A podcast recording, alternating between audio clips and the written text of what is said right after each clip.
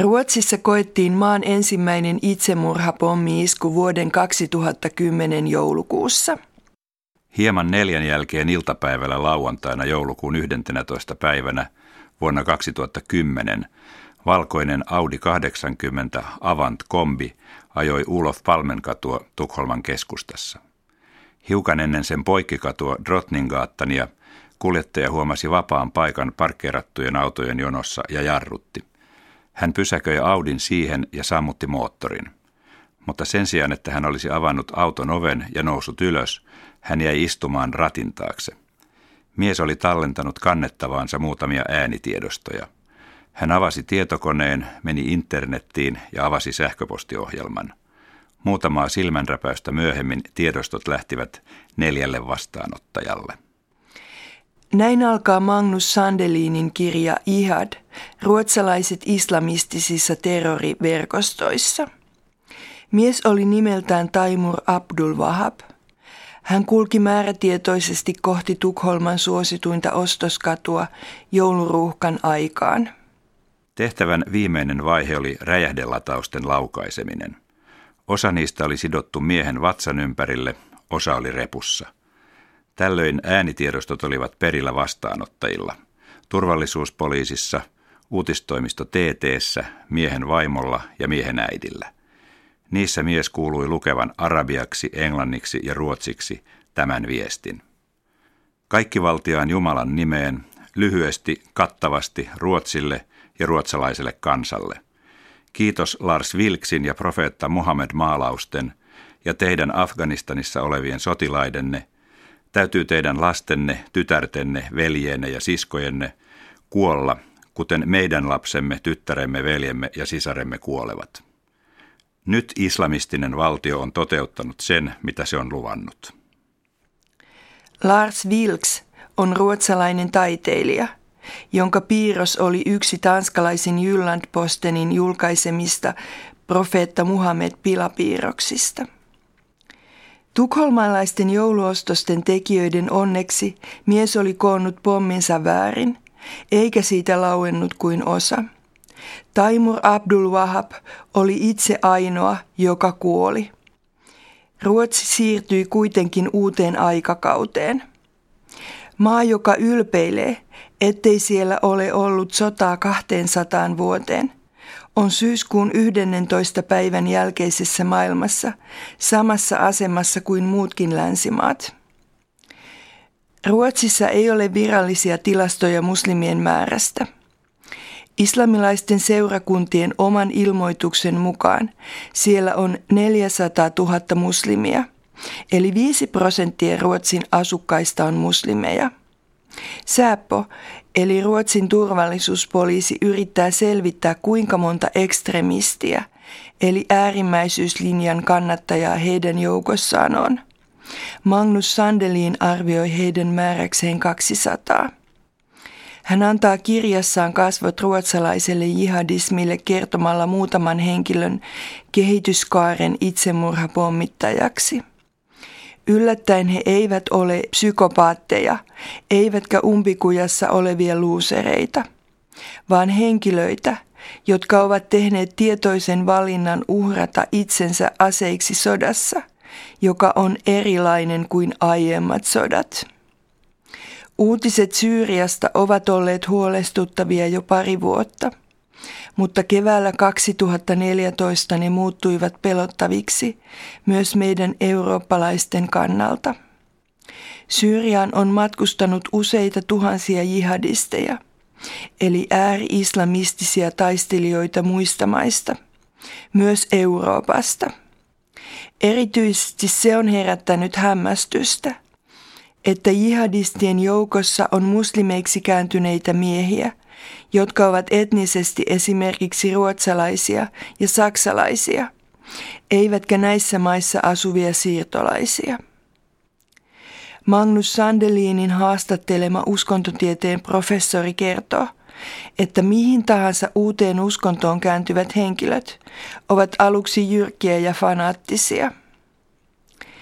Eräs Sandelinin haastattelemista henkilöistä on käännynnäinen, ruotsin suomalainen nainen – josta käytetään nimeä Jessica.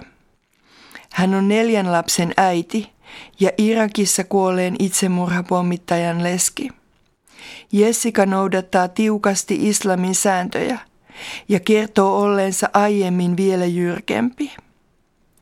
Magnus Sandelin kertoo, kuinka hän yrittää haastatella Jessicaa.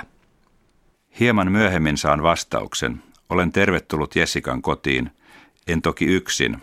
Uskonnollisista syistä hän ei voi tavata tuntematonta miestä ilman todistajan läsnäoloa. Ehdotan ottavani mukaan avustajani, ja Jessica suostuu. Hieman sen jälkeen seison eräänä aamupäivänä hänen asuntonsa eteisessä. Jessica on pukeutunut täysin peittävään mustaan asuun, nikabiin, joka ulottuu kasvoista jalkoihin. Kasvot ovat mustan hunnun peitossa. Ainoa mitä hänestä näkyy on siniset silmät. Mutta Jessikan takana asunnossa näkyy aivan tavallisia värikkäitä lastenvaatteita. Muista haastattelupyönnöistä kieltäytynyt Jessica kertoo avoimesti omasta ja aviomiehensä Makramin elämästä ja uskonnollisesta heräämisestä. Heidän tarinassaan on samoja asioita kuin muidenkin kirjassa esiteltyjen ekstremistimuslimien. Ennen uskonnollista heräämistä he viettivät vauhdikasta elämää. Jotkut muslimeiksi kääntyneet eurooppalaiset naiset hakeutuivat äärimmäisyyksiin muissakin asioissa. Jessica oli nuorena moottoripyöräjengeissä liikkyvä skinhead, eräs ruotsalaisnainen puolestaan punkkari. Jessica ja tunisialaissyntyinen Makram eivät olleet köyhiä eivätkä syrjäytyneitä. He viettivät tavallista perheelämää ja tienasivat hyvin pyörittämällä siivousfirmaa mutta he alkoivat kokea länsimaalaisen kulutuskeskeisen elämän tyhjäksi, varsinkin tutustuttuaan uskoviin muslimeihin. Heidän muutoksensa alkoi pieninä asioina. Aluksi he luopuivat ravintoloiden siivoamisesta, koska islam ei hyväksy alkoholia, ja he olisivat joutuneet siivoamaan paikkoja, joissa sitä säilytetään. Vähitellen Makram muuttui yhä mietteliäämmäksi – eikä Jessica tiennyt aviomiehensä ajatuksia. Tämä ilmoitti lähtevänsä pyhinvaellusmatkalle Saudi-Arabiaan, mutta Jessica ymmärsi hänen lähtevän Afganistaniin al koulutusleirille. Sitten Jessica sai viestin. Yhtenä päivänä eräs Makramin ystävä soitti ovikelloa täällä Rinkkebyyssä, jonne he olivat muuttaneet. Mies jätti kirjeen ja lähti pois. Jessica avasi kirjeen, jonka hän ymmärsi olevan Makramilta. Mutta koska se oli kirjoitettu arabiaksi, hänen oli pakko soittaa eräälle ystävättärelle, joka sai tulla kääntämään sen. Ystävätär alkoi itkeä, kun hän tavasi kirjettä. Ajattelin, että mitä tämä oikein on. Silloin hän sanoi, että kirjeessä lukee, että hän aikoo jättää meidät tehdäkseen jihadin. Vaikka heidän seurakuntansa oli suuntautunut voimakkaasti aseelliseen jihadiin ja jotkut miehistä olivat lähteneet ulkomaille sen takia, Jessica järkyttyi. Istuin vain täällä kotona ja yritin sulatella asiaa. Sain paljon tukea ystäviltäni, koska ainoa mitä tein oli, että itkin. Itkin kun tiskasin, itkin kun nukuin, itkin kun heräsin. Jessica ja Makram tapasivat vielä – koska järjestö ei heti hyväksynyt Makramia itsemurhapommittajaksi. Hänen haluttiin hankkivan liikkeelle varoja, koska siivousfirmalla meni hyvin. Jessica kertoo, kuinka hänen miehensä muuttui etäiseksi, eikä enää viihtynyt maallisessa elämässä päätöksensä tehtyään. Toisaalta pariskunnan tarinasta välittyy syvä keskinäinen kiintymys – Internetiin lataamansa jäähyväisviestin Makram osoitti vaimolleen. Jihadistipiireissä itsemurhapommittajia kutsutaan marttyyreiksi. Heidän sukulaisiaan kunnioitetaan ja yhteisö tukee heitä taloudellisesti. Heidän odotetaan olevan ylpeitä marttyyristään, eivätkä he saa osoittaa surua. Kaksi vuotta miehensä kuoleman jälkeen Jessica kertoo – kuinka vaikea hänen on täyttää odotukset. Jessica on pohtinut paljon sitä, miten hän suhtautuisi, jos joku hänen neljästä lapsestaan päättäisi seurata isän jalanjälkiä. Samanaikaisesti kun haluan heidän olevan ylpeitä isästään, ja ymmärtävän, että jihad on oikein, olen kuitenkin äiti. En pysty olemaan kuin äidit Palestiinassa, jotka lähettävät pois poikansa ja juhlivat, kun he kuolevat. Minun poikani ovat kolme- ja viisivuotiaat, enkä voi tietää, minkä tien he valitsevat omassa elämässään. Omalta osaltaan Jessica sanoo, että hänen jihadinsa rajoittuu siihen, että hän kasvattaa lapset muslimeiksi. Hän korostaa, ettei hän halua, päinvastoin kuin jotkut muut vanhemmat rinkkebyyssä, istuttaa lapsiin vihaa ei-muslimeja kohtaan. Monet pelkäävät Syyrian sisällissodasta tulevan uuden Afganistanin. Sinne kokoontuu ekstremisti-islamisteja eri puolilta maailmaa. Ja sodan päätyttyä he palaavat ammattitaitoisina terroristeina kotimaihinsa, myös Skandinaviaan. Mitä he tekevät täällä silloin? Varsinkin poliitikkojen pitäisi pohtia sitä. Globaali jihad, eli ääri-islamismin voimistuminen eri puolilla maailmaa, on tosiasia, jota ei voi kieltää. Se leviää sekä sunni- että shia-muslimien keskuudessa.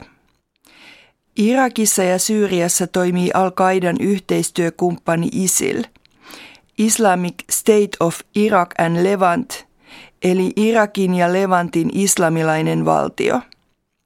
Se valtasi vuoden 2014 alussa suuren Fallujan kaupungin – Irakin armeija pystyi häätämään Isilin sieltä, mutta saman vuoden keväällä Isil kontrolloi suuria alueita Kirkukin kaupungin ympäristössä Irakissa. Magnus Sandelinin kirja ilmestyi vuonna 2012 pienen reporto Kustantamon julkaisuna.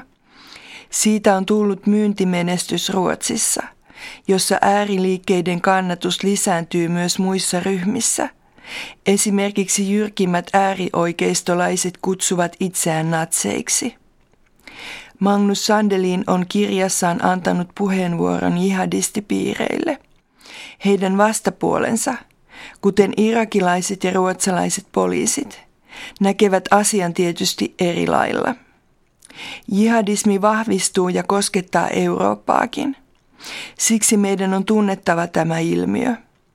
Se tuntuu oudolta – mutta kuten Magnus Sandelinin haastattelemien henkilöiden kertomuksista ilmenee, sillä on oma logiikkansa. Eurooppa tarvitsee tämän tapaisia asiallisia kirjoja. Terrorismihysteria ja islamofobiaksi muuttunut muslimien ja siirtolaisten vastaisuus lisää ääri-islamistien kannatusta ja ilmiön leviämistä Euroopassa asuvien musliminuorten keskuudessa. Jihadismi-ilmiöllä on monia ulottuvuuksia. Jotkut terrori-iskuja vastustavat muslimit näkevät turvallisuusviranomaistenkin toimissa ylilyöntejä. Muutama kuukausi ennen Trotnin Kaattanin pommiiskua poliisit ryntäsivät taidenäyttelyn avajaisiin Göteborgissa. Rautatieasemalla oli pidätetty neljä miestä epäiltynä pommiiskun valmistelusta – Silloin kohteena arveltiin olevan Lars Vilks.